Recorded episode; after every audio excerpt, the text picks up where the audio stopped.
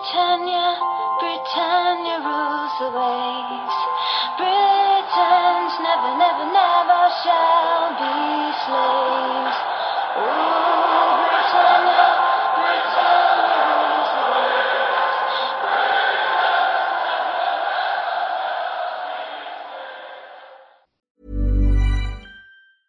Hiring for your small business? If you're not looking for professionals on LinkedIn, you're looking in the wrong place. That's like looking for your car keys in a fish tank.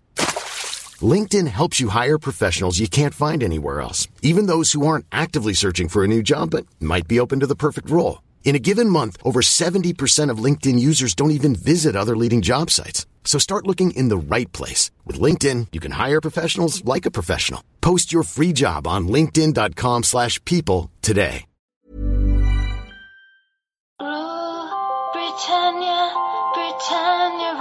Rules the waves.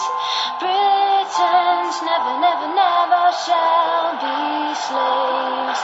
Ooh, Britannia, Britannia rules the waves.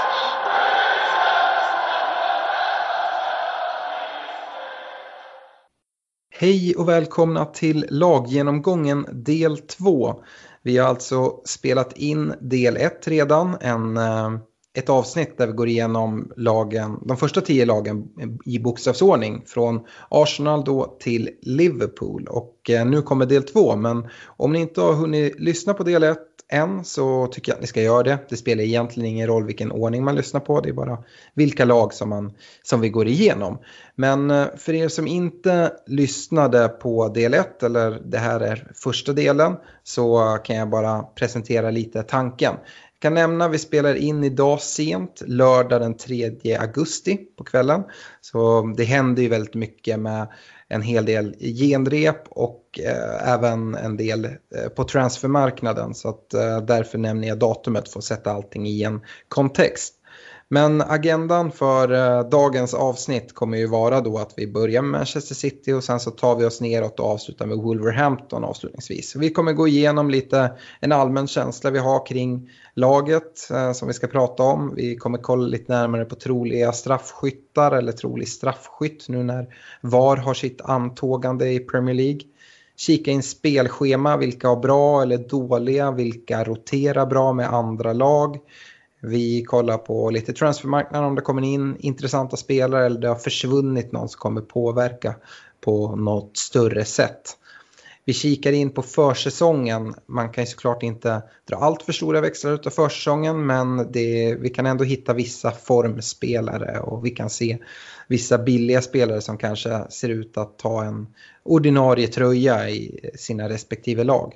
Kikar om det är några skador eller avstängningar som också där påverkar spelare som eh, både du och jag, Stefan, tycker är intressanta i respektive lag och så eventuellt om vi har någon eh, generell varning för lagen vi vill utfärda. Eh, om ni inte har gått med i vår poddliga, se till att göra det. Koden ligger på vår Facebook-sida. Så gå in och gilla Svenska FPL-podden på Facebook. Och eh, där kan ni följa med under säsongen också. Vi tar in en hel del lyssnarfrågor i, till, varje avsnitt och sådana saker. Så det skriver man där. Så följ med där, se även till att bjuda in alla era vänner som eh, spelar fantasy eller som är intresserade av Premier League och se till att de skapar ett fantasylag. Och eh, såklart lyssna på podden.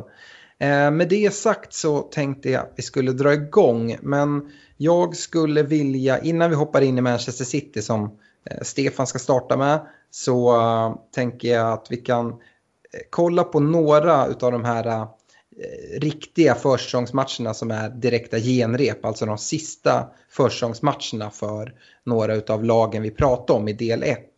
Jag skulle vilja prata om Brighton som tidigare idag vann mot Valencia med 2-1.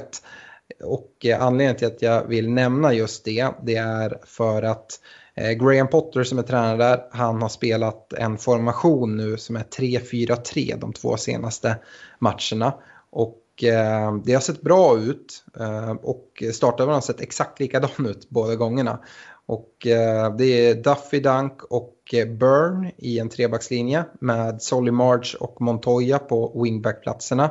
Och en fronttrea av Glenn Murray såklart som alltid, still going strong. Uh, nyförvärvet Trossard som jag pratar mycket om i del 1, wingern där, och uh, Locadia. Uh, men det här betyder ju att om Potter tänker sig spela en 3-4-3 formation så kommer det mycket troligt påverka Pascal Gross som jag pratade upp en hel del i del 1. För det finns ingen riktig plats för honom i en sån formation. Min förhoppning var ju att han skulle få en mer offensiv roll i en ren eh, nummer 10-roll och en second striker. Men eh, så ser inte ut att bli fallet om nu inte Potter håller på att spela några mind games. Men det känns konstigt att göra när han ska förbereda sitt lag för, för säsong. Ett annat lag jag vill nämna är då Chelsea som också de spelade idag. De spelade 2-2 mot eh, Mönchengladbach eh, och båda Chelseas mål var straffmål så därför tycker jag det är intressant. Och eh, Jorginho som många har förväntat sig ska vara den första straffskytten i, i Chelsea nu när Hazard har lämnat. Han var på plan när båda straffarna kom men han slog ingen av dem. Vi pratade om det att Barkley tog en straff här eh, tidigare i, eh, i veckan. Och det gjorde han även här. Eh, Barkley började dock på bänken så första straffen eh, slog eh, unge Abraham in striken där. Och eh, sen så bytte Abraham ut och in kom Barkley och sen blev det en straff till och då slog Barkley den. Båda satt i mål. Så att jag kan inte se att Jorginho kommer slå några straffar här i, i ehm, början av Premier League i alla fall. Eh, utan Abraham eller Barkley kanske känns som vettiga tips. Sen så är ju William en bra straffskytt också vet vi. Han är inte tillbaka än från försäsongen. Så att, eh, han kommer ju sent från Copa America.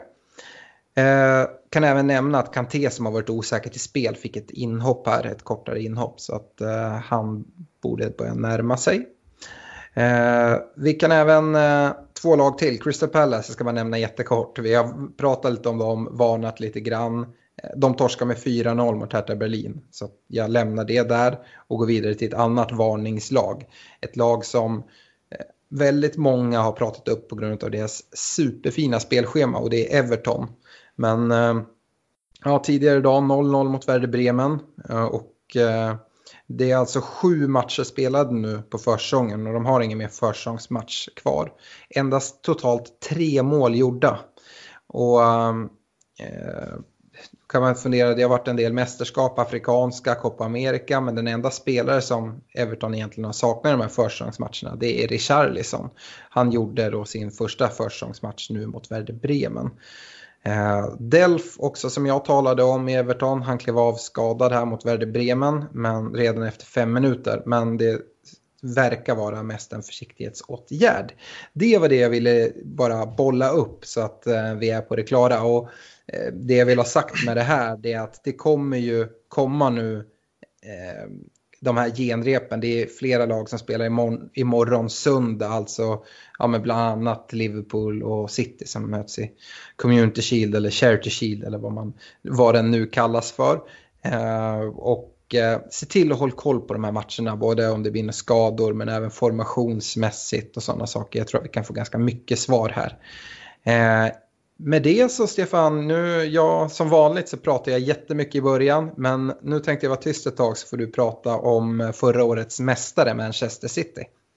Ja, men det stämmer bra. De vann ju fjol. Eh, jag tycker att deras trupp eh, ser löjligt stark ut och de har ju en grym, framförallt ligatränare i Guardiola som har lyckats extremt bra i ligaspelet i de klubbar han har varit i. Så mitt stalltips är att de plockar hem ligan igen. Eh, det här känner jag väl också att om man ska vara objektiv och kolla på ligastriden i fjol så tycker jag väl att eh, Liverpool hade rätt mycket flyt i, i en del matcher med sena avgöranden och, och konstiga situationer eh, som gjorde att de utmanade City hela vägen. Jag tycker att eh, City vann eh, eh rättvist i, i fjol eh, om man ska se det objektivt. Eh, så stalltipset är att de tar hem det igen.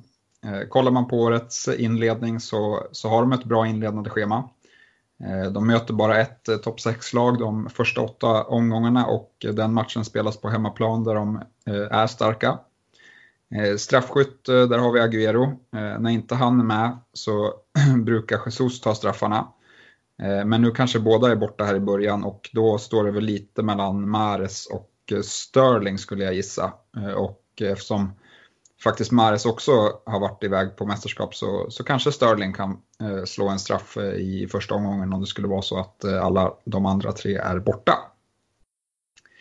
Eh, transfermässigt så har man gjort det smart. Man har plockat in eh, eh Rodri från Atletico Madrid eh, som eh, konkurrens till Fernandinho. Eh, en position som var lite, såg lite tunn ut i fjol och eh, var väl en av anledningarna till att de hade en liten formdipp eh, där eh, under julperioden. Sen har de plockat in vänsterbacken Angelino och han kommer nog agera mest som backup Nämnvärt är väl att de har tappat lagkaptenen Company också. Han gjorde inte jättemånga matcher men han var tongivande i att de vann ligan när de spöade Leicester i slutet av säsongen när han sköt in ett kanonskott i krysset. Det går även en hel del rykten om, om Sané till Bayern München framförallt. Men eh, eh jag vet inte, det jag vet inte vad, vad, man ska tro i den här sagan. Men eh, Bayern måste nog punga upp en hel del pengar för, eh, för Sané om, om den här transfern ska gå igenom i alla fall och frågan är om, om eh, de har de pengarna. Eh, kollar vi på skadeläget så eh, är det Mendy som är borta, Eh, skadad. Eh, han har opererat knät och eh, stalltipset är att han missar inledningen av säsongen. man vet ju aldrig med Guardiola, han brukar inte vara så bra på att uppdatera pressen om hur läget i hans lag ser ut. Men det verkar som att han missar inledningen i alla fall. Försäsongen har varit helt okej. Okay. De har gått obesegrade på ordinarie tid. Endast förlorat en straffläggning mot Wolverhampton. Dock så har de inte mött Eh, jättestarkt motstånd. Det man ska, jag tycker man ska ha med sig det är att eh, varken Agüero, Jesus, Fernandinho, Ederson eller Mares har spelat någonting på försäsongen då alla har varit iväg på Eh, diverse mästerskap eh, här under, eh, under, silly, eller under uppehållet. Eh, så att de har fortfarande inte gjort några minuter. Eh, och det tycker jag man kan ta med sig in i Community Shield-matchen imorgon och kolla eh, om de får eh, någon speltid där eller inte. Får de inte det då är de ju ett, en solklar risk inför säsongen. Intressanta spelare. Det är ju framförallt på mittfältet som jag ser det nu, i alla fall i början av säsongen. Och där tycker jag att det finns tre val i Sterling, De Bruyne och Bernardo Silva. Och Eh, Sterling kostar ju mest utav dem såklart och frågan är om han är bästa, bästa valet. Han kommer ta mest poäng, det är väl eh, rätt uppenbart. Han tog mest poäng i, i City i fjol och eh, det lär upprepas i år. Frågan är om 12,0 som han kostar är motiverat kontra De Bruynes 9,5 och Bernardo Silvas 8,0. Jag tror väl att om man tänker sig kaptensmässigt så är det lite tuffare att sätta kaptenen på en De Bruyne eller Bernardo Silva. Så där har ju Sterling absolut ett, eh, ett eh, trumfkort. Eh, men värdemässigt är jag lite mer tveksam. Så det beror helt enkelt på hur ofta man tänker kaptena en Sterling. Så ser jag på den situationen. Sen tycker jag att det är intressant med vänsterbackspositionen. Där jag tror att Sinchenko är första val just nu. Han kostar 5,5 så det kan vara en väldigt bra värde att komma in i Citys backlinje. Och så tycker jag även att Ederson eh, kan vara smart och det är rätt svårt i, i Guardiolas lag att hitta spelare som är helt givna. Han kostar 6,0 och vi diskuterade eh, Liverpools målvakt Allison i förra avsnittet och att då kanske Ederson är ett bättre val för att det är lättare att hitta eh, givna spelare i Liverpools eh, uppställning än vad det är i Citys. Eh, min varning det, det, går till de som har varit iväg på mästerskap och då kanske framförallt Agüero som eh, är nog den populäraste utav dem. Eh, Alexander, har du något att tillägga här om City? Nej, du nämner väl egentligen alla de saker som jag själv går och grubblar på och funderar kring. Eh, jag sitter ju just idag med Ederson i kassen på, på mitt lag men jag följer ju uh, Shield i, i, eh, imorgon söndag då. Väldigt intressant. Jag tror att får vi se att han startar där så borde han stå. Det är ju egentligen inte för att komma upp i något matchtempo. De har varit iväg på mästerskap och, och spelat. Sen i och för sig har de haft lite semester och så. Men jag tror för en målvakt som Ederson, de, det är inte så att han har legat och latat sig. Jag tror att uh, han kan komma in ganska snabbt. Däremot om vi ser att det är Bravo som står eh, nu imorgon, ja då vet jag inte om jag är beredd att chansa med Ederson. För jag kommer ju ha en, om jag går på Ederson kommer jag ha en 4,0 målvakt som backup som inte kommer starta. Så att eh, ja, det följer jag intressant. Då kan jag flika in att Guardiola redan har sagt att eh, det är Bravo som kommer stå i Community Shield på presskonferensen. Så att eh, det är lite mer osäkert kring Edersons startroll i ligan där. Ja. Ja, men då gör det ju enkelt. Jag ska inte starta med Ederson. Sen så kanske det blir Ederson till slut i alla fall. Fast ja, jag vet inte, det blir väl först efter en ett tidigt wildcard i så fall. Uh, för att jag tycker inte om att offra transfer på en målvakt. Men då får jag tänka om lite här kring målvakts... Uh, biten. Ja, ja. Hur, hur ser du på mittfältet då? Med, för det är ju rätt många som, som jag tänker går i de tankarna. Ja, eh, jag eh, håller på och eh, Eh, kämpar för att få ihop de här 100 miljonerna. Eller jag får ihop de här 100 med, med, med överkant. Jag skulle vilja ha både Sterling och De Bruyne. Eh, men det är även många andra premiumspelare som jag vill ha in. Jag tror att det kommer att kommer bli svårt att få in båda. Och eh, just nu så tror jag att De Bruyne väger över för min del. Eh, och det handlar lite om, du pratar om kaptensval och sådär. Och att Pep och hans eh, pepprolett, eh, hur han väljer startelvor och sådana saker. Nu fick Sterling mycket speltid förra året, borde få i år också. Men eh, sätta kaptensbinden där och så sitter han på bänken. Alltså det ja, jag tycker det är svårt att sätta kaptensbinden på City-spelare om det inte är Eh, väldigt tydligt med Europamatcher och man ser hur det roteras inför och så. Eh, så att ja, och, ja, som sagt, Sterling kommer ta med poängen De Bruyne och det, för mig är det viktigt att man inte bara väger då spelarna emot varandra utan eh, om, jag, om jag säger så, jag, jag, man bör ha antingen eh, Sala eller Sterling tror jag. Och eh, Sala vill jag väldigt gärna ha.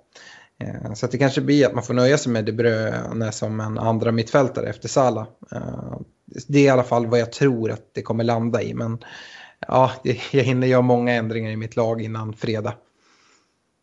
Yes, toppen. Mm. Eh, vi går väl vidare då med mitt kära Manchester United. Och eh, ja, nu, eh, vad ska hända med det här laget? Ja, för mig att rubba City eller Liverpool den här säsongen, det känns ju helt omöjligt. Vilket såklart svider, men det är ganska enkelt att säga ändå tycker jag. Eh, United måste göra allting för att eh, ta sig tillbaka till Champions League eh, den här säsongen. Och de största förhoppningarna till detta just nu för mig kanske ligger i de brister jag ser i övriga konkurrenter snarare än i Uniteds förträfflighet. Jag pratade i del 1 om Chelsea. Eh, och att de har värvningsförbud och Lampard har kommit in. Det kan gå lite hur som. Arsenals försvar pratade du om och det pratar väl egentligen alla om. Jag tycker att visst, Spurs de ser kanske ut och vara favorit i tredjeplatsen. Men jag tycker inte på något sätt att det är en helt liksom, hugget i sten att de ska komma trea. Precis på samma sätt som att uh, City och Liverpool kommer göra upp om det där i toppen. Uh, så det lägger jag väl till. Uh, sen pratade jag även i del 1 om att Chelsea och att deras dyraste spelare i i fantasy kostar 7,5. I United så är det inte så stor skillnad. Den dyraste är faktiskt prisat till 8,5. Så att eh, eventuellt om eh, Solskär hittar någonting liknande det han gjorde när han kom in där i, i december och januari eh, så eh, borde det finnas rätt mycket värde i, i United. Men eh, det är svårt att veta vart man har United. Vi ska gå in lite närmare på det nu eh, här hur, hur jag ser på det. Om vi börjar med trolig straffskytt så är väl det fortsatt en trippande Pogba. Eh, sen så är det ju omgärdas han av en hel del flyttrykten. Jag tror ändå att han blir kvar eh, som det ser ut just nu. Eh, även om eh, Spaniens och Italiens fönster har öppet längre än eh, än, än England så har jag väldigt svårt att se att United ska släppa Pogba efter, efter eh, ligastarten när Englands eh, fönster stänger och han inte kan komma med någon ersättare. Sen så är ju nästa fråga då vad det är för Pogba vi har kvar för han har varit ganska tydlig med att han gärna ser en ny utmaning. Men eh, om Pogba försvinner så är det väl Rashford som tar straffarna skulle jag tro. Mata har väl slagit en del också men jag tror att Rashford kommer, kommer ta dem. Han lär kliva fram och ta en större roll i United. Eh, spelschemat det ser helt okej okay ut. Inleder ju hemma mot Chelsea som är svårt att veta riktigt vad man har. Men eh, det blir en väldigt intressant match tycker jag. Eh, sen så tycker jag att det är helt okej. Okay. Å andra sidan så det spelschema jag kollar på United-spelare så det är inte jättemycket som lockar mig till United-spelarna. Tappade spelare som kan påverka, ja, eh, ingen spelare i fantasy som man kanske vill ha, men Ander Herrera som stack till PSG eh, på free transfer var för mig en av Solskjärs viktigaste spelare där när han kom in och fick fart på allting. Eh, han kanske inte gjorde mest poäng men han skapade yta och möjligheter för andra att spela väldigt mycket mer offensivt. Uh, intressanta nyförvärv. Ja, alla har väl hört det är ju rykten till höger och vänster om United som alltid. Uh, men van Bissaka, förra årets succéspelare i försvaret, har kommit uh, till United, gått upp en hel del i värde. Var ju prisad 4,0 när vi startade förra säsongen. Nu ligger han på 5,5. Och sen så även den unge, speediga James som kom från Swansea. Som kan spela, operera utifrån höger i någon wingerroll. Men eh, det är en väldigt ung spelare, ganska oprövad. Jag tror inte att det är en startspelare, eller tilltänkt i alla fall. Men han kommer nog få en del minuter. Sen så har vi ju de här eh, rykten om Harry Maguire som aldrig tar slut. Väldigt trovärdiga uppgifter säger att det är mer eller mindre klart. Så det är nästan att man kan räkna in den tror jag. Och eh, det är ju intressant. Eh, Maguire är också prisat till 5,5 om jag inte har helt fel. Eh, precis som van Bissaka. Men jag tycker att det höjer värdet även på van Bissaka. Chansen till hållna nollor ökar ordentligt om man får in Maguire. Även om jag inte tycker han kanske att de är värda de pengarna. Men det är svårt att prata vad man är värd i det här konstiga fönstret som vi har kommit till. Men ja, jag ser ju hellre Maguire där än Småling.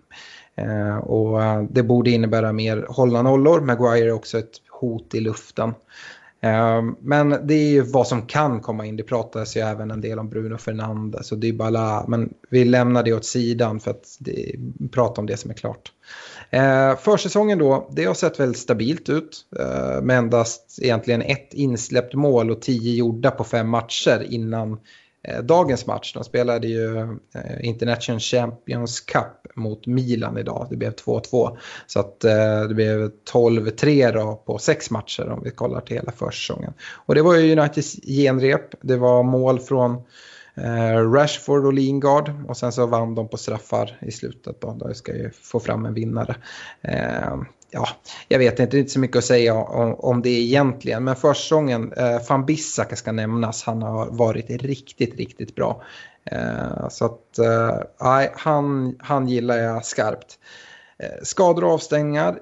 Jag nämnde Småling i backlinjen och sådär. Och det handlar väl lite om Baji som har haft mycket skador. Han gick, fick en skada på försäsongen och är nu långtidsskadad och borta, missar ett halvår ungefär. Vilka spelare kikar jag på då? Ja, om jag ska vara helt ärlig så kikar jag inte jättemycket på United-spelarna. Eh, utan jag vill avvakta lite där för att se vad, jag vet inte var de står. Men eh, Van Bissaka har jag varit inne på. Eh, jag tror att om vi nu pratar att Maguire kommer in eh, så vet jag att du gillar Maguire mycket, Stefan. Mycket med hans offensiva huvudspel som hot. Men jag håller nog van Bissaka snäppet före, mycket för bonuspotential och eh, han har sett så extremt bra ut på försäsongen. Maguire kommer in och eh, har inte gjort kommer inte ha gjort en enda försäsongsmatch med United och ska in i truppen och sådana saker. Eh, Luke Shaw är på andra kanten, kostar väl lika mycket som van Bissaka och Maguire tror jag, men då gillar jag mer van Bissaka. Eh, sen har vi Pogba och här vill jag säga att jag vill se vilken Pogba det är som blir kvar, om han nu ens blir kvar. Eh, men eh, prisad eh, 8,5. Eh, jag tycker rätt, rätt okej okay pris för, för Pogba. Och eh, med straffar och vi vet ju vad, hans högsta nivå och kan, kan eh, Solskär få igång det här anfallsspelet då kommer Pogba stå för en hel del poäng både via ass och mål. Och eh, även på topp tycker jag ju att, eller vi kan vi nämna Martial också, eh, som har gjort en rätt bra försäsong. Jag, jag lockas inte jättemycket av det, men jag vet att det är andra som gör det. Eh, Rashford däremot på topp eh, skulle kunna vara en spelare. Jag tycker väl kanske att det finns andra med mer värde. Sen så har jag sett väldigt många byggen med Mason Greenwood i eh, Uniteds unge spelare, jag tror han är 17. Och han har spelat mycket på försången och gjort det väldigt bra.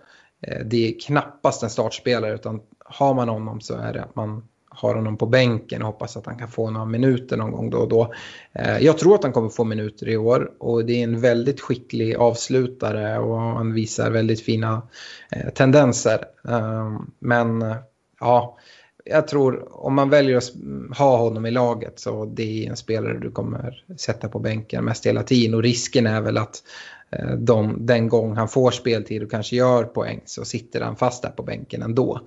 Eh, kan man ha spelare som är mer kontinuerligt startande så rekommenderar jag, rekommenderar jag det. Och ska man ha någon som man eh, bara sätter längst ut på kvisten varje vecka så skulle jag hellre ta en försvarare för 4,0. Så anfallare kostar 4,5 de billigaste. Försvarare 4,0. Så då sparar man ytterligare 0,5. Eh, men ja, Greenwood, jag, jag har själv haft han lite i mitt lag någon gång sådär men ja, jag vill gärna undvika det. Eh, det blir mycket snack här från, från min sida känner jag, Stefan. Eh, vill du skjuta in något om, om United eller tycker du att jag är ute och cyklar på någonting? Nej, men jag, som jag ser det så kommer jag också vara rätt avvaktande här. Dels så har de eh, Chelsea och Wolves första matcherna eh, och jag tycker att det är mycket som, även om det har sett stabilt ut på försäsongen så tycker jag att det är lite, eller jag har frågetecken kring United så att därför kommer jag avvakta. Eh, och, men sen kommer nog eh, en back i Maguire eller van Bissaka, den som ser bäst ut, eh, ligga närmast till hands. och även Pogba eller Rashford tror jag. Tror jag. Det, var väl, det var ju Pogba och Rashford som när Solskjaer tog över verkligen var de spelarna som, som man skulle äga. Så det är väl de som jag har på min watchlist kan man säga. Men jag tror också att det kan, att Herrera Eh, tappet kan bli kännbart just i det defensiva spelet och hur backlinjen kommer att klara sig. Där vet jag ju av erfarenhet att Arsenal har haft problem länge, att eh, de inte haft tillräckligt bra eh, spelare framför backlinjen också. Mm. Ja, jag tror att försvaret kan bli riktigt bra om nu Maguire kommer in och de Gea har en ordinarie säsong eller vad man ska säga. Det enda som är lite sådär frågetecknande det är den här eh, skölden framför mittfältet och Matic kanske är lite för långsam och inte riktigt hänger med. Eh, Scott McTominay finns där också men alltså ah, det är inte United, eh, United-spelare alltså i, i klassen. Det är bra rotationsspelare och truppspelare men det är ingen världsklasspelare någon av dem. Matic har varit men inte nu längre. Eh, men försvaret i övrigt ser bra ut och det är ju ett eh, förstärkt försvar redan som det är med att van Bissaka kommit in istället för att spela Ashley Young vecka efter vecka. Så ja, jag tror att eh, vi kommer se färre insläppta mål från United den här säsongen. Men för mig är det precis som du säger en wait and see med United. Manchester United ska jag säga, för nu går vi vidare till ett annat United, Newcastle United.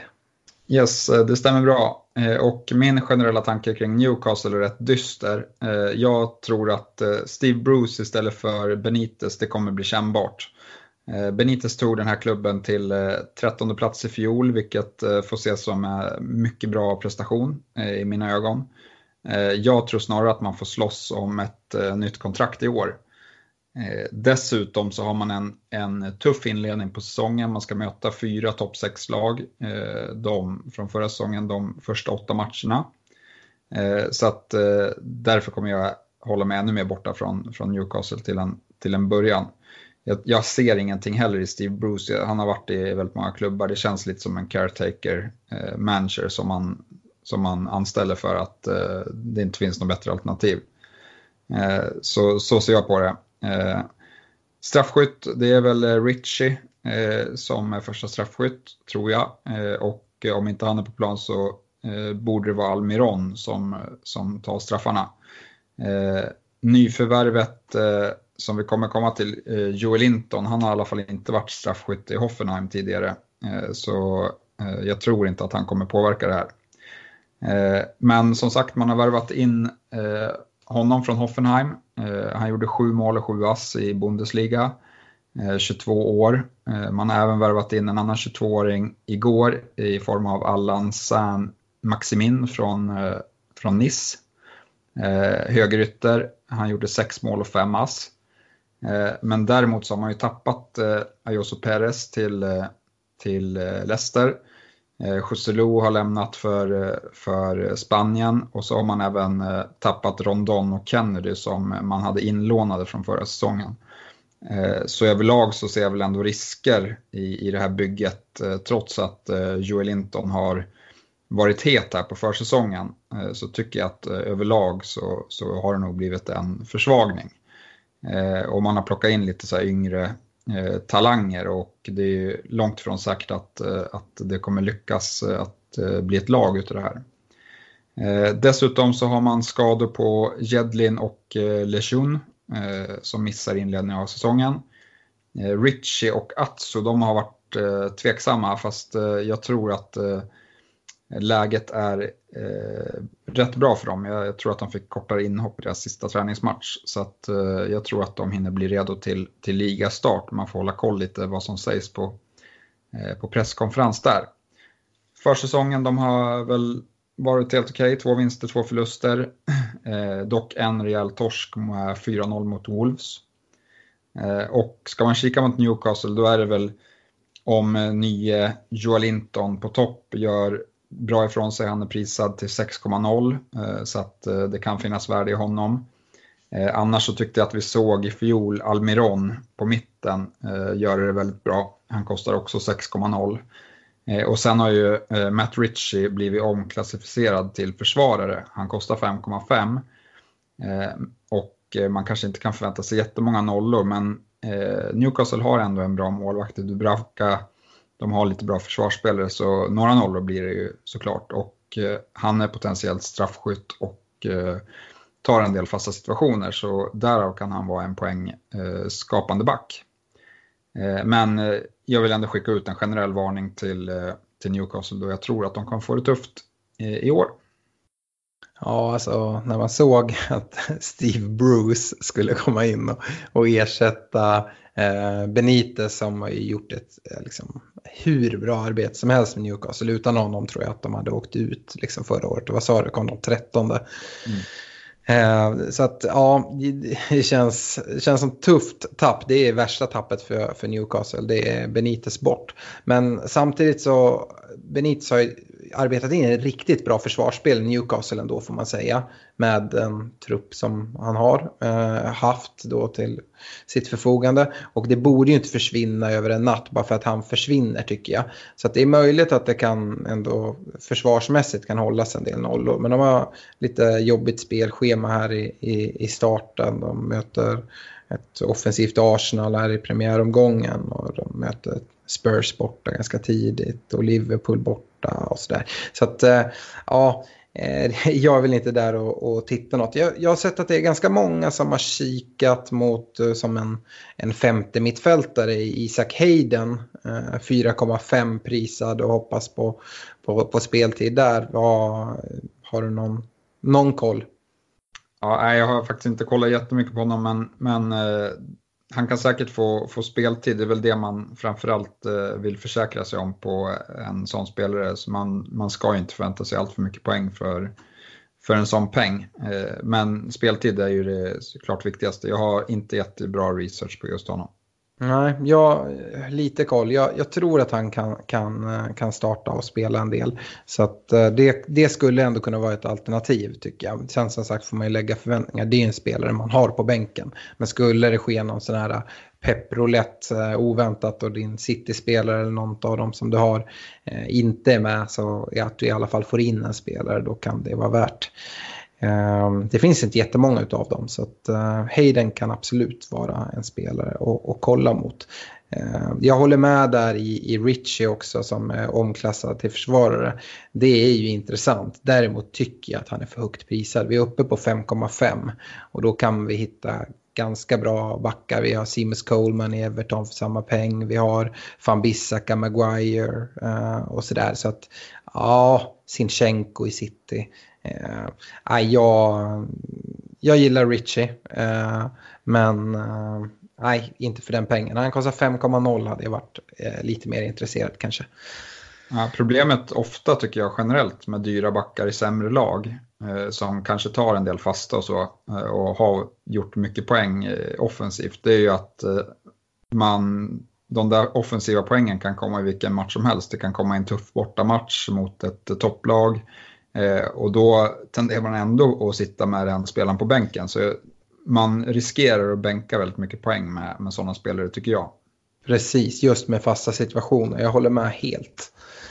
Uh, ska vi lämna Newcastle där och vad, vad tror du, åker de ur? Ja, men jag tror de åker ur. Ja, de kommer vara där nere och, och fightas för sitt liv. Tyvärr för alla Newcastle-fans. Ja, för det är en fin klubb eh, med stor supporterskara. Ett lag man vill ha uppe i Premier League. Men å andra sidan kanske det här är det som kan göra att eh, ägarsituationen kan förändras. vi går vidare till ett annat lag som kanske också kommer vara där nere och slåss. I alla fall så är de nya för i år i Norwich. Och Ja, eh, vad ska man säga, nykomlingsgenomgång. De vann Championship ganska bekvämt. Eh, 93-57 i målskillnad, så en eh, offensiv, attraktiv fotboll. Eh, spelat eh, mycket 4-2-3-1 och eh, eh, finnen Pukki på topp har gjort en hel del mål. Han var ju eh, talang för eh, ett gäng år sedan i, i Schalke och spåddes en lysande framtid. Och då trodde man väl kanske inte att han skulle hamna i Norwich men eh, det har väl att göra med de pengar som finns i England och så här nu och, att han kanske inte har blommat ut fullt så mycket. Men i, i eh, Championship så räckte hans klass väldigt långt och det blev en, en hel del eh, kassar. Så vi får se om det håller även i Premier League. Uh, Norwich eh, manager är eh, inte så känd för att rotera allt för mycket. Och eh, det gillar ju vi fantasy managers. Och han spelar inte så mycket mind games som Pep utan han säger som det är. Så jag tror att man kan få mycket svar där på presskonferenser. Dessutom så gillar han att spela med väldigt offensiva ytterbackar. Och notera då att det är inte wingbacks utan det är en fyrbackslinje. Men ytterbackarna var extremt offensiva i, i Championship i alla fall. Och eh, vad man har hört här inför så är, har han väl sagt att vi har inte lag för att spela någon defensiv fotboll. Så vi, vi ska försöka spela som vi har gjort i Championship. Och det ringer varningsklockor för mig i alla fall. Jag eh, tror att eh, vi har sett det här förut, att det kommer upp Eh, lag från Championship som har gjort det bra, just på en hel del mål och kanske släppt in ganska mycket ändå. Eh, 57 mål släppte de in förra säsongen. Och eh, ja, nu ställs de mot skarpare spelare, skarpare lag. Och jag tror inte att Norwich gör i närheten av 93 mål och jag tror att de kommer släppa in bra mycket mer än 57 mål. Så ja, jag tror att de kommer få det tufft. Men om vi kollar vidare på Norwich så de har eh, trolig straffskytt. Det är en eh, spelare som heter Vrancic. Eh, eventuellt då Temo Pukki som också kan, kan ta någon straff. men ja, vi kan ju börja så här. Om vi sa wait and see för United så är det väl så för Norwich. Jag brukar ju generellt säga att man ska avvakta med de här nykomlingarna. Men eh, här har du även ett spelschema som säger att vi bara ska hålla oss borta och det är mitt råd också. Eh, kollar vi på eh, intressanta nyförvärv så har de värvat in en spelare som heter Drmic eh, från Borussia Mönchengladbach. Han har gjort fyra mål här på försäsongen. Och eh, de har dessutom lånat in Patrick Roberts eh, från City. Eh, Försäsongen, det, ja, det är ungefär som som jag pratade om tidigare. De gör en hel del mål, släpper in en hel del mål. Eh, de har spelat sju matcher här på försäsongen och eh, 16-12 i målskillnad. Eh, avslutade faktiskt idag med genrepet mot Toulouse där de vann med 1-0. Så där eh, har de hållit ner siffrorna både eh, för egen del men även i egen kasse där de fick en nolla. Då. Eh, inga skador eller avstängningar att tala om. Eh, spelare som jag tittar på, ja eh, ingen så här till min Game Week 1-trupp. Men eventuellt senare. Men det är svårt att sia om nu. Men jag tycker att man ändå kan kika på Temo Pukki. Han gjorde då 30 baljor och 10 ass på 46 matcher i Norwich förra säsongen. Då är det alla matcher så det är inte bara i Championship men eh, den större majoriteten av de där poängen kom där. Annars har vi eh, de här offensiva ytterbackarna. Jag tror som sagt det kommer släppas en del mål, men uh, uh, unge Aarons uh, för 4,5 Eh, skulle eventuellt då eh, kunna vara intressant när schemat lättar. Fördelen med de här lagen som har svintuffa spelscheman och bara radar upp tuffa motstånd efter varann, det är ju att när de matcherna är klara då kommer ju ett, eh, ett fint schema. Och då eventuellt så har man även fått lite tendenser och sett lite. Så att, eh, kan man då se att eh, Aarons är en ny Matt Doherty eller motsvarande som mer eller mindre spelar ytterforward och har gjort eh, till och med assist mot några av de här bättre lagen. Så kanske man skulle kunna gå in där och ta en, ta en billig försvarare. Men en generell varning, det är en nykomling och spelschemat säger bara håll er borta. Yes, vi går vidare med nästa nykomling i Sheffield United. Eh, och eh, jag skulle säga att jag är mer intresserad av Sheffield än, än eh, Norwich faktiskt. De gick upp som tvåa i Championship och hade den bästa defensiven tillsammans med Middlesbrough. Men det som man absolut kan notera är att andra halvan av säsongen, då var den här defensiven än bättre. Man höll 15 nollor på de sista 23 omgångarna, vilket är extremt bra. De spelar oftast med en 3-4-3 uppställning eller en 3-4-1-2 uppställning. Och det som är lite speciellt med, med deras uppställning det är att i trebackslinjen, de yttre mittbackarna, eh, de har ett offens eller fria tyglar i offensiven så de överlappar ofta ytterbackarna.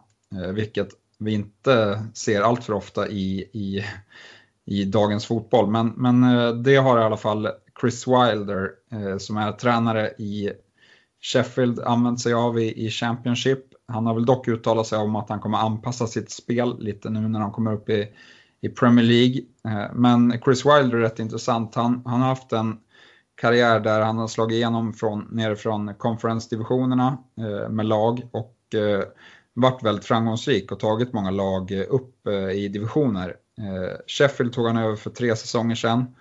Eh, då höll de till i League, League 1 och på tre säsonger har de nu avancerat eh, upp till Premier League. Eh, så två avancemang där på tre säsonger.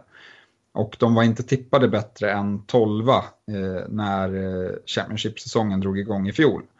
Så han har gjort ett extremt bra jobb med, med begränsade resurser. De är dessutom väldigt bra på hemmaplan, vilket är intressant ur ett fantasyperspektiv. Så här tycker jag att det finns mycket bra ingredienser om man kollar på deras säsong i Championship och tar med sig upp i Premier League här. Eh, de har dessutom en, helt okej okay start. Eh, tre hemmamatcher första fem matcherna. Eh, men sen så ser det lite klurigare ut. Så på kort sikt kanske man kan chansa med någon här. Men sen kanske man kan avvakta och se lite om Sheffield kan upprepa, upprepa det fina spelet de har haft i Championship även i Premier League. Eh, straffskytt, eh, förra året så var Mac Goldrick eh, första straffskytt, forwarden. Följt av Billy Sharp som var deras andra forward som gjorde flest mål. Och jag tror inte att de har värvat in någon som, som kommer påverka det, så det kommer nog vara det vi ser. Transfermässigt så har man återigen lånat in Manchester Uniteds unge målvakt Henderson Eh, som gjorde det väldigt bra eh, för Sheffield i fjol och fick pris för Årets unga spelare.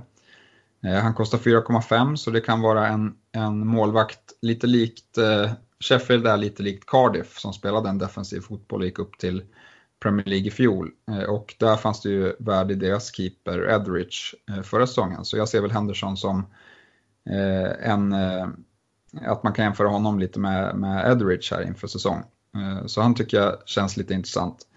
Eh, sen så har man även köpt in eh, Lys Mosé från Bournemouth, en forward som är prissatt 5,0 och Robinson från Preston North End, en mittfältare som faktiskt används som anfallare här på försäsongen för Sheffield. Man har inga skador eller avstängningar i dagsläget och man har gjort en bra försäsong men man ska ha med sig att motståndet har varit rätt svagt. Eh, kollar man på de intressanta spelarna eh, så har jag nämnt Henderson i kassen. Vi har även O'Connell, en av de här eh, överlappande mittbackarna som jag pratade om.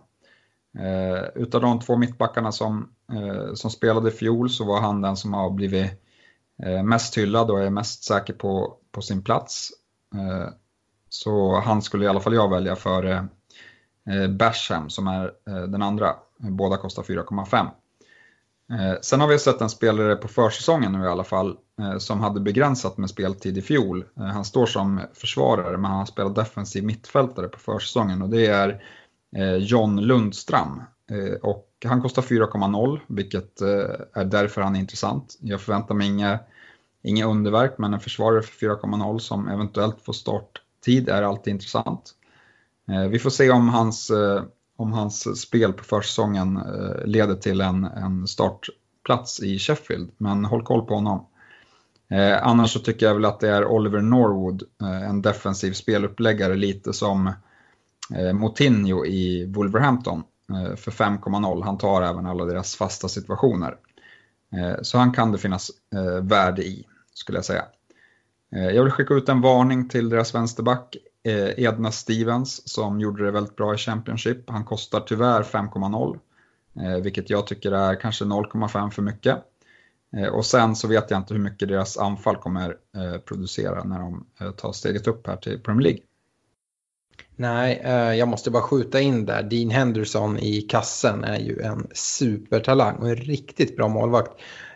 Har du någon koll, Sheffield United, har de någon lag som de roterar bra med? Jag tänker om man vill ha, gå på två lite billigare målvakter eller något sånt. Eh, nej, inte direkt så. Jag kan se här. I inledningen så roterar de bäst med eh, Crystal Palace faktiskt. Ja. Och eh, näst bäst med eh, Bournemouth. Okej, okay. ja. Eh, för att det är, jag tänker också lite sådär eh, hemma, hemma borta och sådana saker. För att eh, ja, det är intressant, speciellt när eh, Sheffield är då väldigt starka. Det kan ju vara att de de eh, roterar med något, med något lag som har väldigt dyr keeper och då är det ganska, ganska ointressant. Jag ska se här. Det är alltid ett lag som de roterar med hemma borta. Ja, det verkar vara Newcastle som är det laget. Okej. Okay. Ja. Eh, ja, det är det. Det ser jag nu. Det är Newcastle och Sheffield. Eh, det skulle ju kunna vara. Alltså, man går ju väldigt billigt och det är som sagt kanske inte nollorna men en hel del räddningspoäng och sådär. Eh, Ja, ah, jag, du nämner egentligen det som jag har tänkt med Sheffield också. Det är Robinson som används som central striker här på försäsongen. Eh, prisad 5,5 som mittfältare. Han gjorde för övrigt deras enda mål i dagens match då. Då det blev en 3-torsk tyvärr då för Sheffield-fansen. Eh, och Lundström, eh, jag, jag kollar på, på han Eh, i mitt försvar som en, en femte försvarare. Jag tror att det är den bästa. Jag vet att det är många som även har kollat på Kelly i Crystal Palace men jag tror att det är mer kortsiktigt än, än uh, Lundström.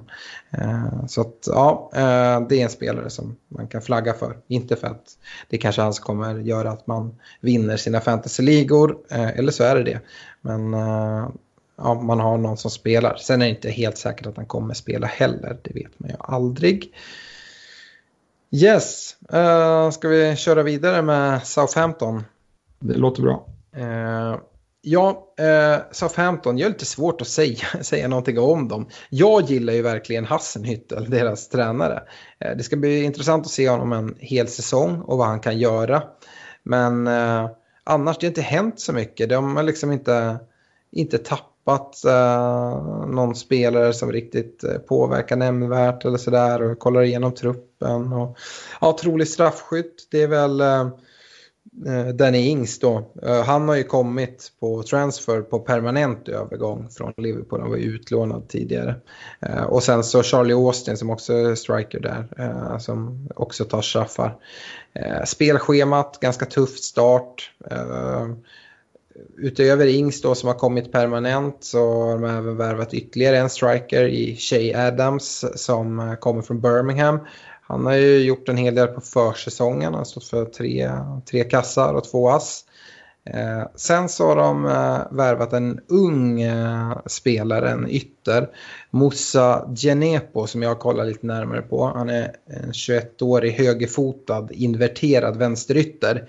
Eh, och eh, Värvningen av Genepo borde innebära att Southampton inte kommer att spela med wingbacks i samma utsträckning längre. De har ju lagt en hel del pengar där. Så att, eh, ja, det är om de sätter honom där, men det känns, känns lite konstigt. Så det kan man väl kolla lite mot. Eh, försäsongen ser ju ser fin ut. De har 13-3 målskillnad på fem matcher. Vann tidigare idag med 2-0 mot FC Köln. Och då gjorde Ing straffmål och sen så en spelare som jag gillar lite grann och kollar lite mot det är Höjbjerg på mitten, kostar endast 5,0. Uh, eh, inga skador och avstängningar riktigt. Annars så har vi ju vår spelare som vi pratade lite om förra säsongen, kanske framförallt mot slutet där i Nathan Redmond på mittfältet. 6,5 är han prisad till. Eh, vi har även, om vi pratar de här nyttiga femte mittfältarna för 4,5 så har man ju, vad heter han, Oriel Romeo eh, som spelar där. Det är inte, du får ju inga poäng mer än att det är en startspelare. Eh, alltså, är i alla fall det troliga. Men eh, alltså med 50 mittfältare, det finns några andra alternativ. Mitt alternativ kommer från lite senare när vi kommer fram till Wolverhampton, men det tar vi då. Eh, den stora varningen är det svåra spelschemat och det som jag håller på pluskontot för Southampton, det är verkligen Hassenhüttel. Jag tror stenhårt på honom. Har du något mer att säga om Southampton, Stefan? Nej, den spelaren som jag absolut mest håller koll på är ju Redmond.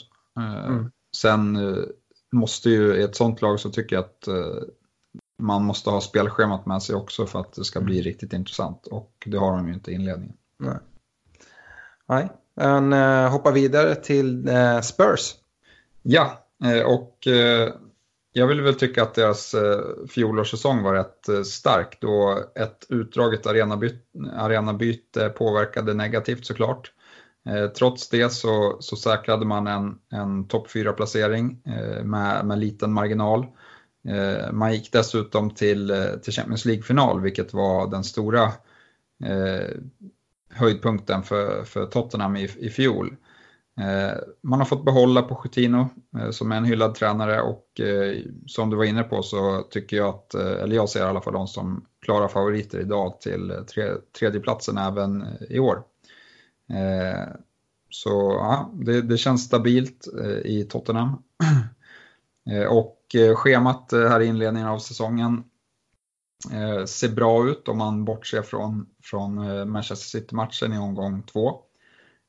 Så ser schemat faktiskt väldigt överkomligt ut i början. Vi har en straffskytt i Kane. Behöver inte säga så mycket mer än så. Han, han missar ju typ aldrig en straff. Väldigt säker straffskytt. Eh, så det kommer ju fortsätta så. Eh, man har väl agerat helt okej okay på transfermarknaden. Eh, man har plockat in en väldigt lovande spelare i Ndombele. En lite defensivt tiltad ung mittfältare från, från Frankrike. Betalat rätt bra för honom, men det känns som att han kommer passa bra in i Pochettinos lagbygge här. Eh, man har även sålt Trippier eh, till Atletico Madrid, men där har man ju bra eh, uppbackning i Kevin, eller Walkers Peters. Heter han väl? Walker Peters? Ja, precis. Kyle, Kyle Walker. Kyle Walker ja. Peters, ja. Som, som gjorde rätt få matcher i fjol, men de matcherna han gjorde, gjorde han bra. Sen har man sålt Jansen också och tipset är väl att, eller det troliga är väl att de kanske ska plocka in en en ny backup-striker till, till Kane. Eh, sen är de väl kanske rätt klara, eh, skulle jag tro. Det beror lite på vad som händer med eh, Alderweireld också som det har ryktats mycket om i, i över ett års tid nu. Men han är fortsatt kvar och har ett år eh, kvar på kontraktet.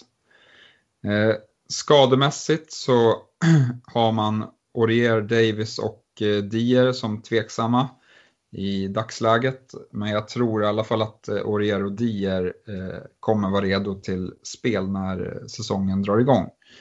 Davis har jag inte hört lika mycket om så det är lite mer osäkert. Han kanske är andra fjol också till, till Rose och därav inte lika intressant. Man har dessutom två avstängningar i Son och Foyt som båda drog på sig röda kort i näst sista omgången i fjol och därmed missar de två första Eh, matcherna i årets upplaga av Premier League.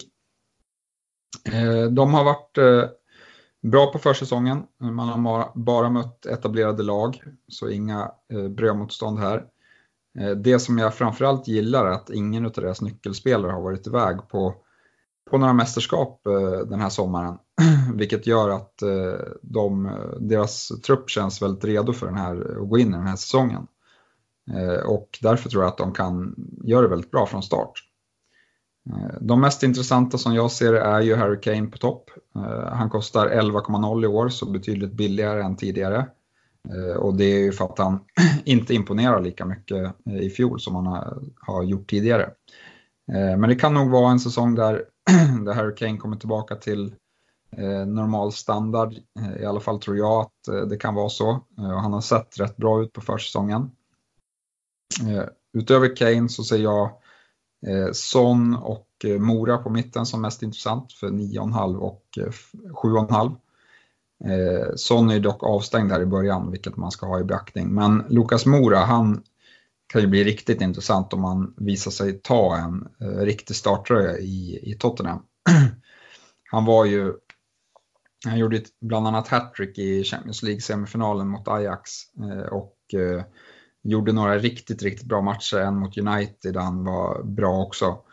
Eh, men han behöver jobba på sin jämnhet för att eh, han ska bli eh, väldigt intressant i, i fantasy och bli en startspelare.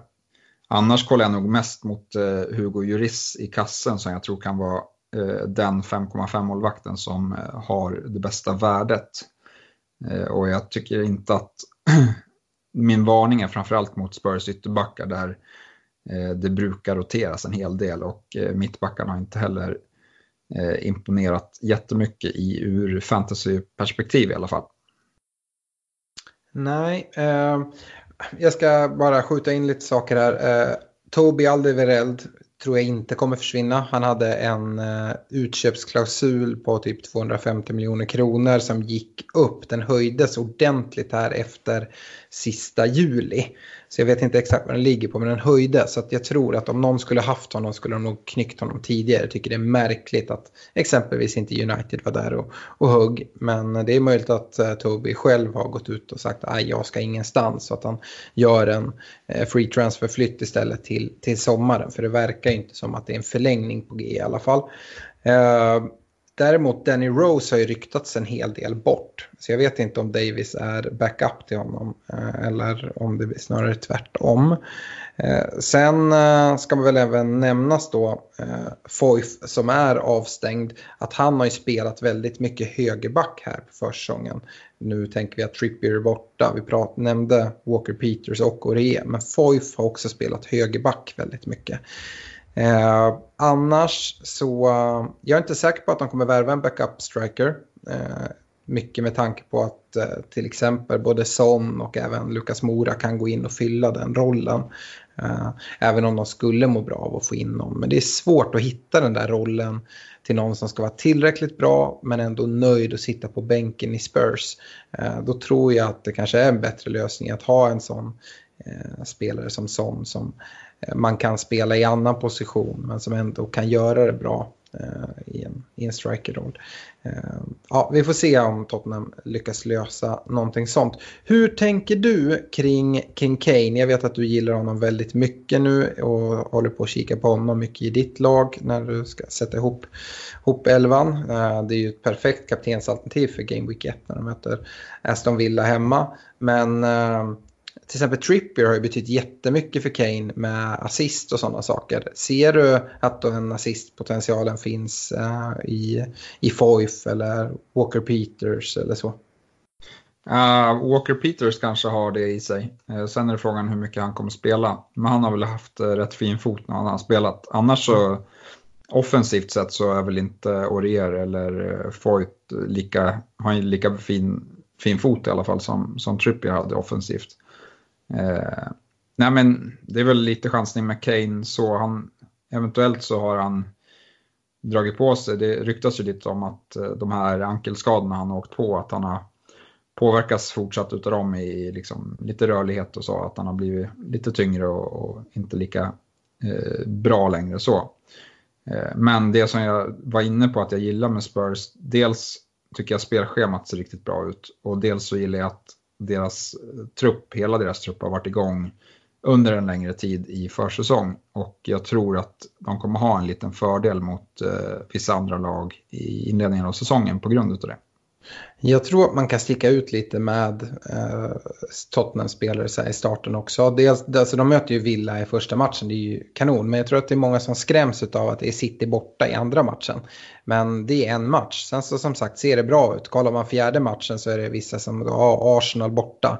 Men vi vet Arsenals defensiv. Vi vet dessutom till exempel en spelare som Kane som älskar att möta Arsenal. Eh, så att det är, du brukar alltid säga att alla älskar att göra mål på Arsenal. Men just här så, så vill jag faktiskt säga att det är ingen dålig match för i alla fall inte Tottenhams offensiv. Eh, defensivt så kanske, eh, det kanske inte man ska räkna med en nolla där men eh, det är ändå nej, det är, en, det är en bra offensiv match tycker jag. Eh, så att man kan sticka ut lite där och eh, då är det många som kommer ha en kaptensbindel i första omgången på, eh, på Sala skulle jag tro. Han kommer nog vara den mest kap mm, kaptenerande, sen kommer ju Kane komma därefter. Men det kommer inte alls vara lika många som har Kane i laget som Sala. Så jag tror att även om man har både Kane och Sala så kan det nog vara värt att slänga in en chansning på, på bindel på Kane då. Men hur, eh, vad säger du till dem som säger att Kane inte kan göra mål i augusti då? Eh, han bröt väl den, eh, den grejen i fjol? Om jag inte ah, han, vrä, han vräkte väl inte in mål direkt i augusti? Nej, men nu kanske han gör det. Nej, nej men som ja. sagt, som jag också ser, jag skräms ju inte av deras match borta mot Arsenal. Mm. Jag har sett Kane göra mål på Arsenal allt för många gånger för det.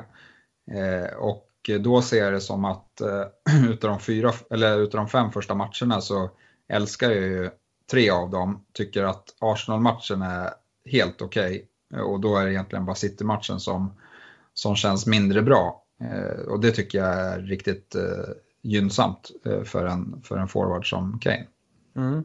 Eh, en annan sak jag vill, vill lyfta med Spurs. Eh, Christian Eriksen, han står i lite samma situation som, som har varit runt Pogba. Lite där han eh, gick ut och var ganska tydlig med att ah, jag känner mig rätt färdig med, med Tottenham. Men det ser inte ut som att han, han kommer lämna i alla fall. Eh, och då blir han kvar. Det är en väldigt duktig fotbollsspelare. Eh, förra året så var, var både du och jag inne på att man tappar lite intresse i Eriksen på grund av att Trippier tog så mycket fasta situationer. Nu är Trippier borta. Vad säger du där? Om Eriksen blir kvar, är det en spelare man, man bör kolla lite åt? Ja, men det är en bra analys att eh, troligtvis ska han ta tillbaka lite av de här fasta situationerna nu när inte Trippier är med. Eh, så, så det gynnar ju honom såklart. Men man, man ogillar ju sånt där det har gått allt för mycket rykten och man vet inte vad, det, vad spelarens inställning är. Man vet inte om det man läser stämmer överens med verkligheten heller. Så därför vill man gärna, jag i alla fall vill gärna se lite eh, extra. Jag är inte så insatt i eh, om Eriksen kanske vill få till ett eh, bättre kontrakt eller om han är sugen på att lämna på riktigt. Det vet jag inte. Det är väl så för Eriksen. Jag tror inte han lämnar inom England och eh, då är det liksom inte så många lag som är intressanta. Det är liksom Barca, det är Real, det är kanske Juventus eller Bayern. Men annars är det inte så mycket som jag tror lockar honom. Han spelar dessutom i Spurs som var i Champions League-final eh, förra året. Och sådär. Men äh, jag kommer i alla fall hålla ett öga på Eriksen. Jag kollar inte alls på att ha honom i Game Week 1, precis som du är inne på. Jag vill se lite vad som händer där. Men äh, jag tror ju att han kommer bli med, om han är kvar och kommer spela så kommer han vara en extremt viktig spelare för Spurs och han kommer vara mycket mer intressant ur fantasy-hänseende nu när Trippier är borta, tror jag.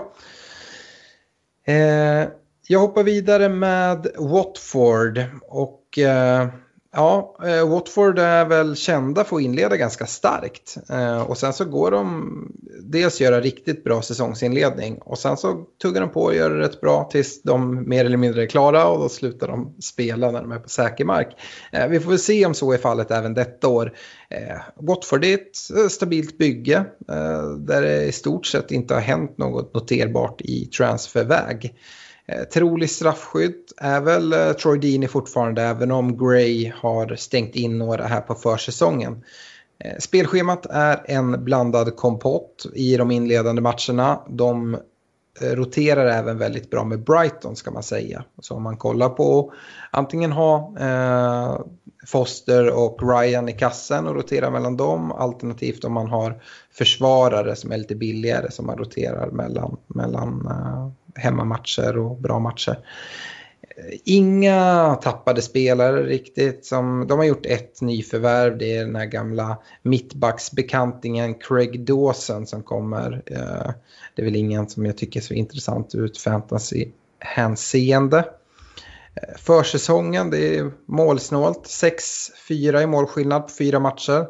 Eh, man kan säga där av Watfords sex mål så är det Gray som har gjort fyra stycken av dem. Varav i dagens 2-1 vinst mot Real Sociedad så gjorde Gray båda kassarna. Så det måste man ju ha med sig. Eh, inga skador eller avstängningar och eh, kollar jag Watfords trupp, alltså det är inte många som lockar mig. Eh, visst, eh, Delofio är en duktig spelare. Nu är han eh, omklassad eh, som anfallare. Han är prisad till den här 6,5 bilden där det finns flera intressanta spelare. Och eh, jag kommer i alla fall inte börja med Delofio. Eh, utan mer troligt att jag börjar med King i Bournemouth eller Wood i Burnley som har visat jättefin form här på försäsongen.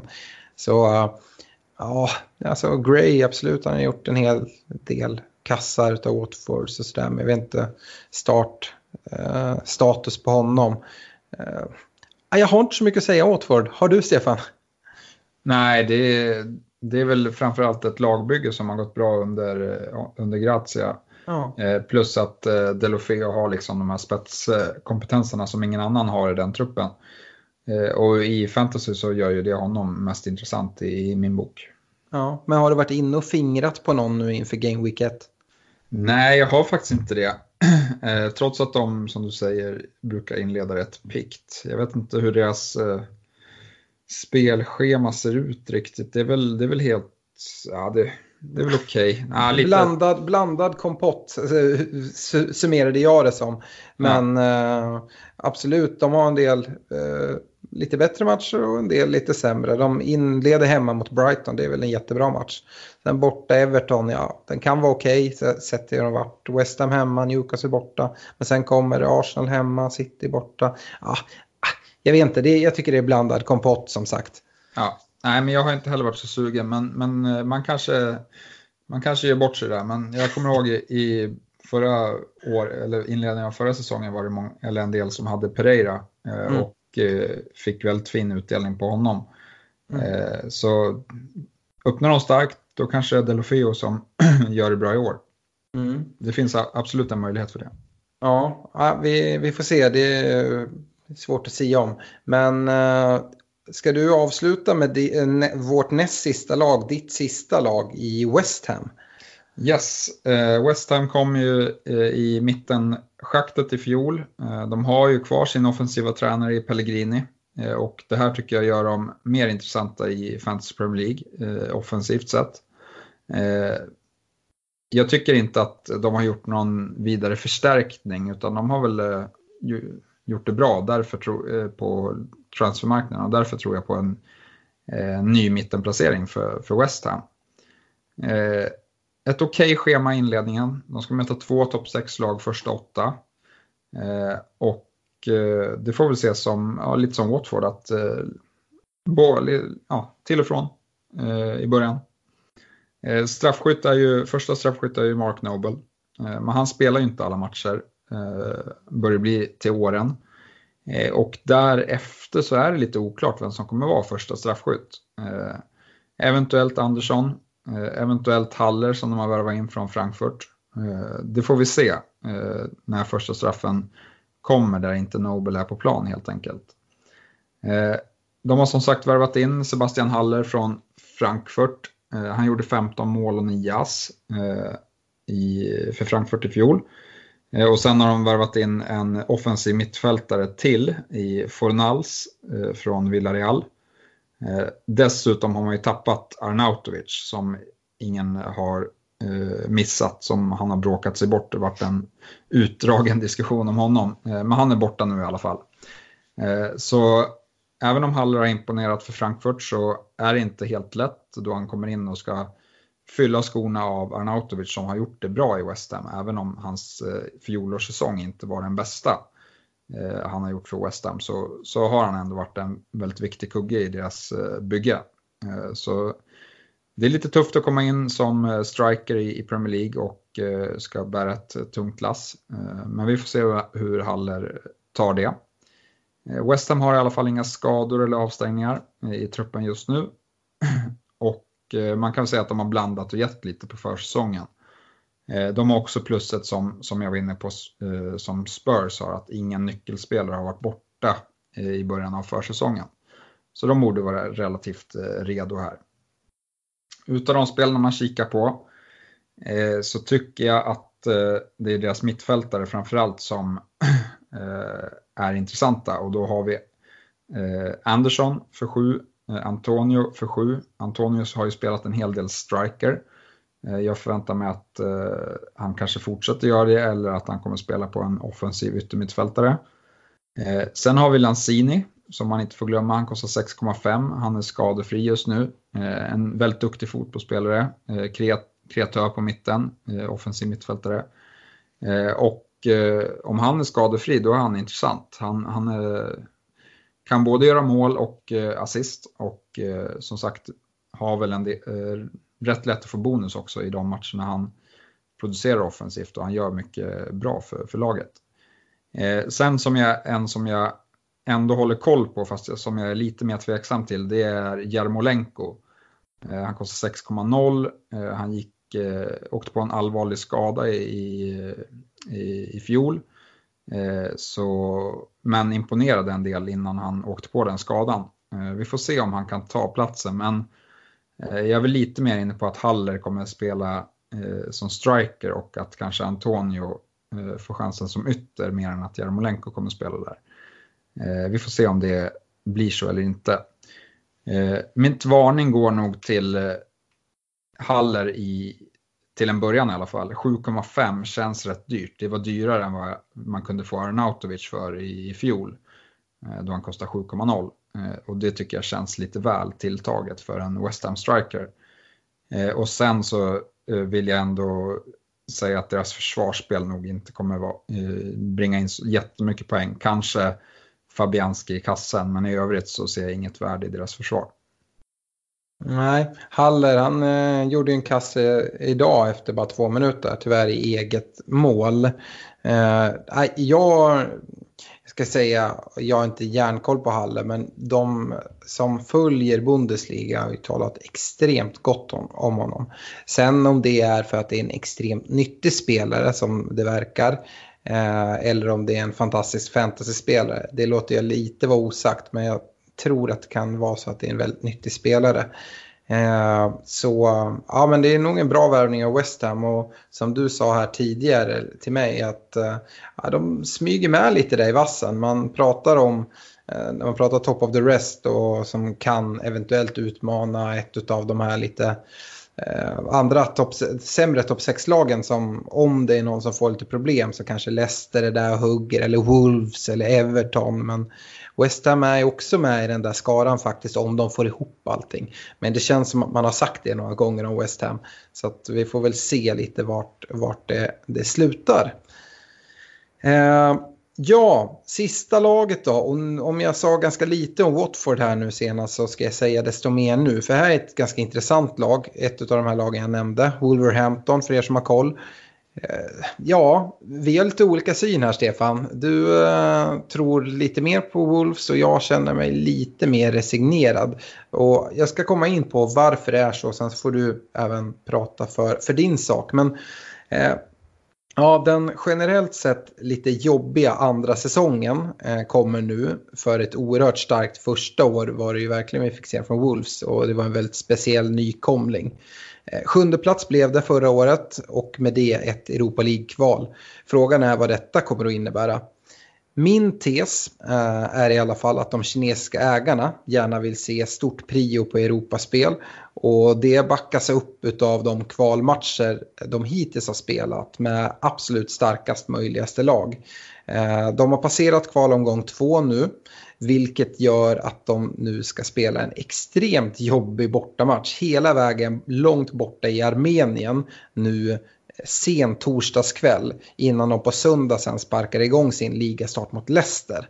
Eh, lägg där till att Jiménez som eh, dels var hur bra som helst förra säsongen men även kom tillbaka och gjorde sin första ja, det är ju inte ens en försäsongsmatch, men den här kvalomgången i andra matchen och visa fin form eh, direkt med två kassar, klev av fotskadad. Eh, lite osäkert hur länge han blir borta. Men eh, det är samma där, hur är matchformen? Han har bara fått några få minuter. Eh, och eh, som sagt, eh, ja, ja, det känns oklart. En annan av förra årets succéspelare, Matt Doherty, han har inte heller spelat en enda försäsongsminut eh, på grund av en knäskada. Så oklart när han är åter och i matchskick. Eh, ja, detta Europaspel tror jag kan bli rätt jobbigt för en ganska tunn trupp och en eh, manager som inte är känd för att rotera speciellt mycket. Eh, ja, innan jag går vidare där Stefan, vad, vad säger du? Du känner ändå att Wolves, du trodde, ah, jag tror nog att de kanske spelar lite junisar i, i Europa League och sådär. Jag har inte övertygat dig om något annat med, med den här eh, fina monologen. Nej, jag tror de kommer göra allt för att eh, komma med i huvudturneringen. Eh, det är klart när man ska kvala in, men i, sen när de väl är i gruppspel då är det lite enklare att, att spela junisar. Då kan man göra det de två första omgångarna går åt går det dåligt då kan man sätta in eh, det rutinerade A-laget och ändå säkra en, en ett första eller andra plats i, i gruppen. Mm. Så ser jag lite på det i alla fall.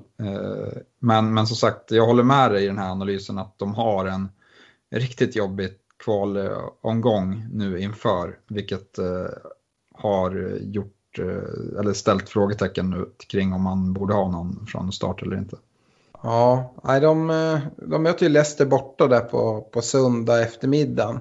Och att sen, sen torsdag kväll spelar de borta i Armenien. Eh, sen så hem möter, möter, eh, möter Leicester och sen så har de returen då hemma. Sen möter de United hemma eh, i Game Week 2. Eh, så, ja. Sen så finns det väldigt mycket intressanta spelare och jag kommer komma till det här. Eh, vi, vi, kan väl, eh, vi kan väl börja med trolig straffskytt. Förra året så eh, varierade de, tog varannan straff egentligen. Ruben Neves och eh, Jiménez. Så att eh, jag, tror, jag har ingen anledning att tro att det ska vara något annorlunda i år. Det är någon av dem som kommer slå straffarna. Eventuellt att någon har fått överhand. Alternativt så, så kommer de fortsätta att variera det. Eh, spelschemat, ja som jag sa, jag tycker att det är en ganska tuff start på spelschemat men eh, det är inte helt eh, kört spelschema. Och så vet vi det att Wolves kan ställa till det för alla lag, det har vi sett. Eh, kom dock ihåg det här Europaspelet som bör påverka ligan något negativt.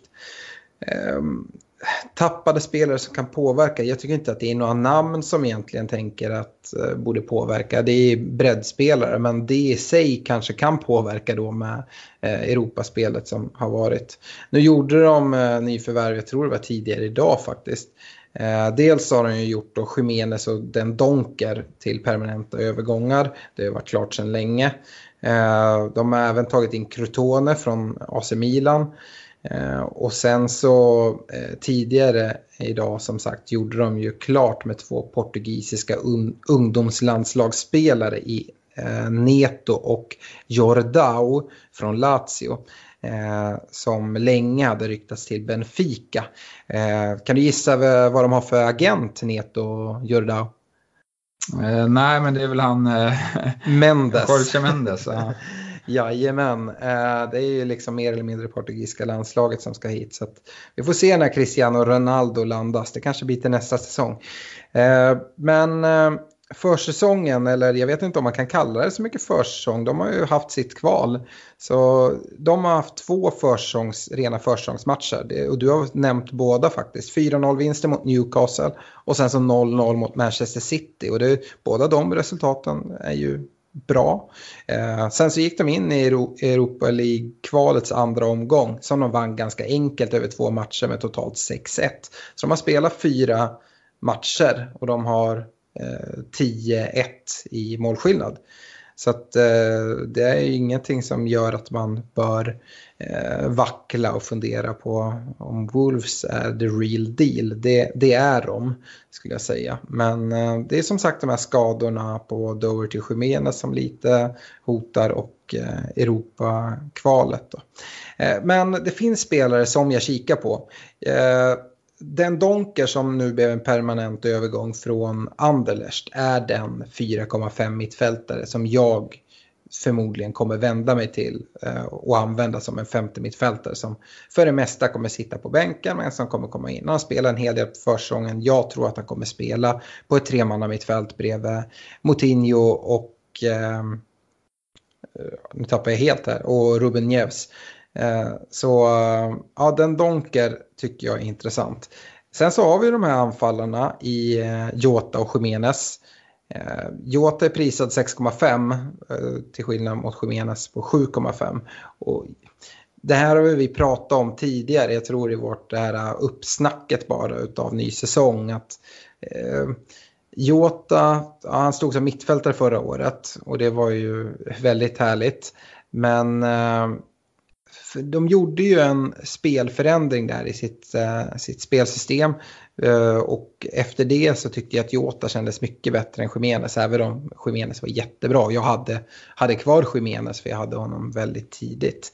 Men eh, uh, jag, jag håller nog Jota snäppet före även om Khemenes kanske tar lite straffar. Nu blir det ju enklare också när, när Khemenes har en lite tveksamhet med en fotskada och inte har spelat så mycket försäsong. Jota har ju spelat försäsongen och gjort det väldigt bra.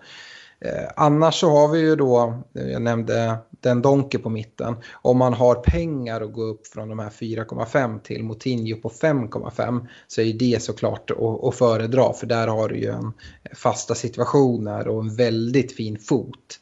Eh, dessutom så har, har Wolves några starka huvudspelare och eh, kan nicka in en del hörnor och gjorde förra året också. Så att eh, där 5,5 tycker jag ändå det finns bra värde i. Och sen i försvaret, eh, Doherty är ju inte intressant tycker jag att ta in nu tidigt. Men han är ju rejält upprisad, 6,0. Men eh, vad fan, 6,0 för Doherty. Vi såg honom förra säsongen, det, det var ju ingen försvarare han var ju, kollar man hans heatmap så han var ju typ högst upp av alla spelare i varje match. Han var, ju, var bara rutt upp i motståndarnas straffområde. Både assist och mål och då kommer bonusen. Så att eh, Doherty tycker jag det finns värde i. Men hans eh, ytterbackskollega på andra sidan, Jonny, han är prisad 0,5 billigare och han är ju minst lika tokig framåt. Jag tycker att Doherty är en bättre spelare och kommer förmodligen ta mer poäng än Johnny. Men Johnny är lite billigare och jag tycker det är också en spelare man kan, man kan vända sig till. Uh, ja, varningen är ju Europaspelet och lite se hur det ser ut. Uh, nu pratar jag ganska mycket om Wolves, Stefan, men uh, är det någonting du tycker jag har missat eller tycker du att de spelare jag nämner är de man bör kolla åt? Jag är mest intresserad av, av Jota i år. Jag tycker att eh, en miljon är för mycket för att betala för Jiménez. Hade det skilt mer, alltså, hade det skilt 0,5 mellan dem, då, då hade ju Jiménez kanske gått före i min bok. Men jag tycker Jota har sett riktigt, riktigt bra ut sen de började spela med två anfallare. Mm. Eh, sen försvarsmässigt, vi får se om, om de har lyckats förbättra det, men i fjol så gjorde de väldigt, väldigt många bra matcher, men de lyckades alltid släppa in ett mål i, ofta eh, i de här matcherna. Eh, vilket gjorde att det blev inte jättemycket poäng för försvararna defensivt. Doherty han kompenserar såklart med sina offensiva poäng. Eh, men de, för att de skulle vara intressanta, riktigt bra defensivt så skulle de behöva hålla lite fler nollor tycker jag. Mm. Eh, jag menar ju på att både Johnny och Doherty, likt Robertson och Trent, nu är Robertson och Trent mycket, mycket nollor förra året. Jag tror inte att det kanske blir riktigt lika många nollor för Liverpool i år. Vi får se, men eh, det kommer vara många. Eh, jag tror å andra sidan att Wolves mycket väl kan ha fler nollor, men Eh, Johnny och Doherty har man inte för nollorna, precis som att man inte har Trent och Robertson för nollorna. Det är jättebra att de tar nollor och sånt och hela tiden tickar på, men det är ju, det är ju offensiva yttrar. Absolut, fast kostar de 6,0 då, då måste de hålla lite nollor också för att eh, jag tror inte att deras offensiva produktion kommer enbart kommer kunna motsvara eh, det värdet. Nej, Doherty var ju en no-brainer förra året med den prissättningen. Men eh, nu förstår jag att man kanske drar sig lite. Men eh, ja, alltså kollar man på de siffror han radade upp förra året och så. så eh, jag har varit inne och kikat lite statistik och sånt. Jag tycker att prissättningen på 6,0 den är inte fel. Eh, utan, eh, men det är heller inte självklart att man ska ha honom för det finns många andra alternativ för, i den prisklassen. Men eh, jag, jag tycker att eh, man inte per automatik ska känna sig avskräckt från, från varken Johnny eller Doherty. Och jag tror som sagt att vi, vi borde kunna få se. De, som sagt, de släppte till väldigt lite chanser. Problemet var att bollarna rullade in. Eh, jag tror att de kanske har lite mer eh, ja, stolpe ut eh, defensivt. Alltså det blir ju stolpe in. Men eh, jag, jag, jag tror att Wolves kommer, kommer göra det bra. Men jag tror inte jag tror inte de upprepar en eh, topp eh, 7-placering. Tror jag inte. Eh, det var ju egentligen det. Vi, nu har vi gått igenom de 20 lagen med det här avsnittet och även del 1. Vi ska spela in ett till inför avsnitt. Det är faktiskt det eh, mest lyssnade avsnittet från förra säsongen och det är när vi tar ut vårt gemensamma poddlag. Och för er som inte lyssnade förra säsongen kan vi berätta att jag och Stefan alltså har ett gemensamt poddlag där vi fattar beslut tillsammans. Dels vilka spelare som det ska innehålla nu i början, men vilka byten vi ska göra, vilka minuspoäng eh, som ska tas och vilka som ska undvikas, vem ska vara kapten och sådana saker. Så det diskuterar vi oss fram gemensamt. Sen har vi såklart privata lag också. Men intressant var att förra säsongen så Poddlaget eh, slog båda våra privata lag på fingrarna och hamnade på en placering, jag tror det var runt 3700 i världen, något sånt. Kan det stämma Stefan? Eh, ja, det var någonstans där. Eh, och eh, det var riktigt kul. Eh, gick mycket bättre än, än vad jag hade förväntat mig att det skulle göra. Mm, eh, så att vi i nästa avsnitt då som kommer här i nästa vecka så kommer vi presentera det lag som, som vi kommer välja att ställa ut på banan. Och eh, lite de diskussioner som har varit, varför vi har gjort de val vi har gjort, vilka andra spelare som inte har kommit med, som har varit med i diskussion och, och sådär. Eh, det är ju nu allting sätts. Vi ser de sista träning, träningsmatcherna och Eh, man har hållit på att fingra på det här laget bara för att det är roligt men i slutändan så det är det är nu man ska spika sitt lag. Vissa spelare vägrar man släppa på men många är sådana här har varit in och ut flera gånger. Och, eh, kom ihåg att eh, deadline är redan på fredag eh, den, här, här, den här säsongen. Så eh, Ja, vi eh, ser fram emot att komma tillbaka med ett nytt avsnitt här i, eh, i, i veckan som kommer. Och sen så eh, på återhörande. Vi eh, skulle bli jätteglada om alla ni som lyssnar eh, pratar med vänner och bekanta som, som spelar fantasy, att gå med i ligan, gilla vår Facebook-sida och framförallt lyssna på podden. Och eh, dessutom då era eh, vänner som av någon anledning inte spelar fantasy men som gillar eh, engelska ligan att, eh, eller fotboll generellt att eh, skapa ett fantasylag och såklart då lyssna på podden. Eh, tack så mycket så hörs vi här framåt. Snart är vi igång med våra mer ordinarie avsnitt där vi kommer med rekommendationer på spelare och sådana saker. Det eh, kommer bli mycket fotboll i år, Stefan. Ja, det ska bli riktigt kul. Eh, taggad för att Premier League ska kicka igång nu. Mm. Men vi, vi kommer med ett nytt avsnitt eh, i början av nästa vecka. Ha det bra. Kanon. Yes. Hej.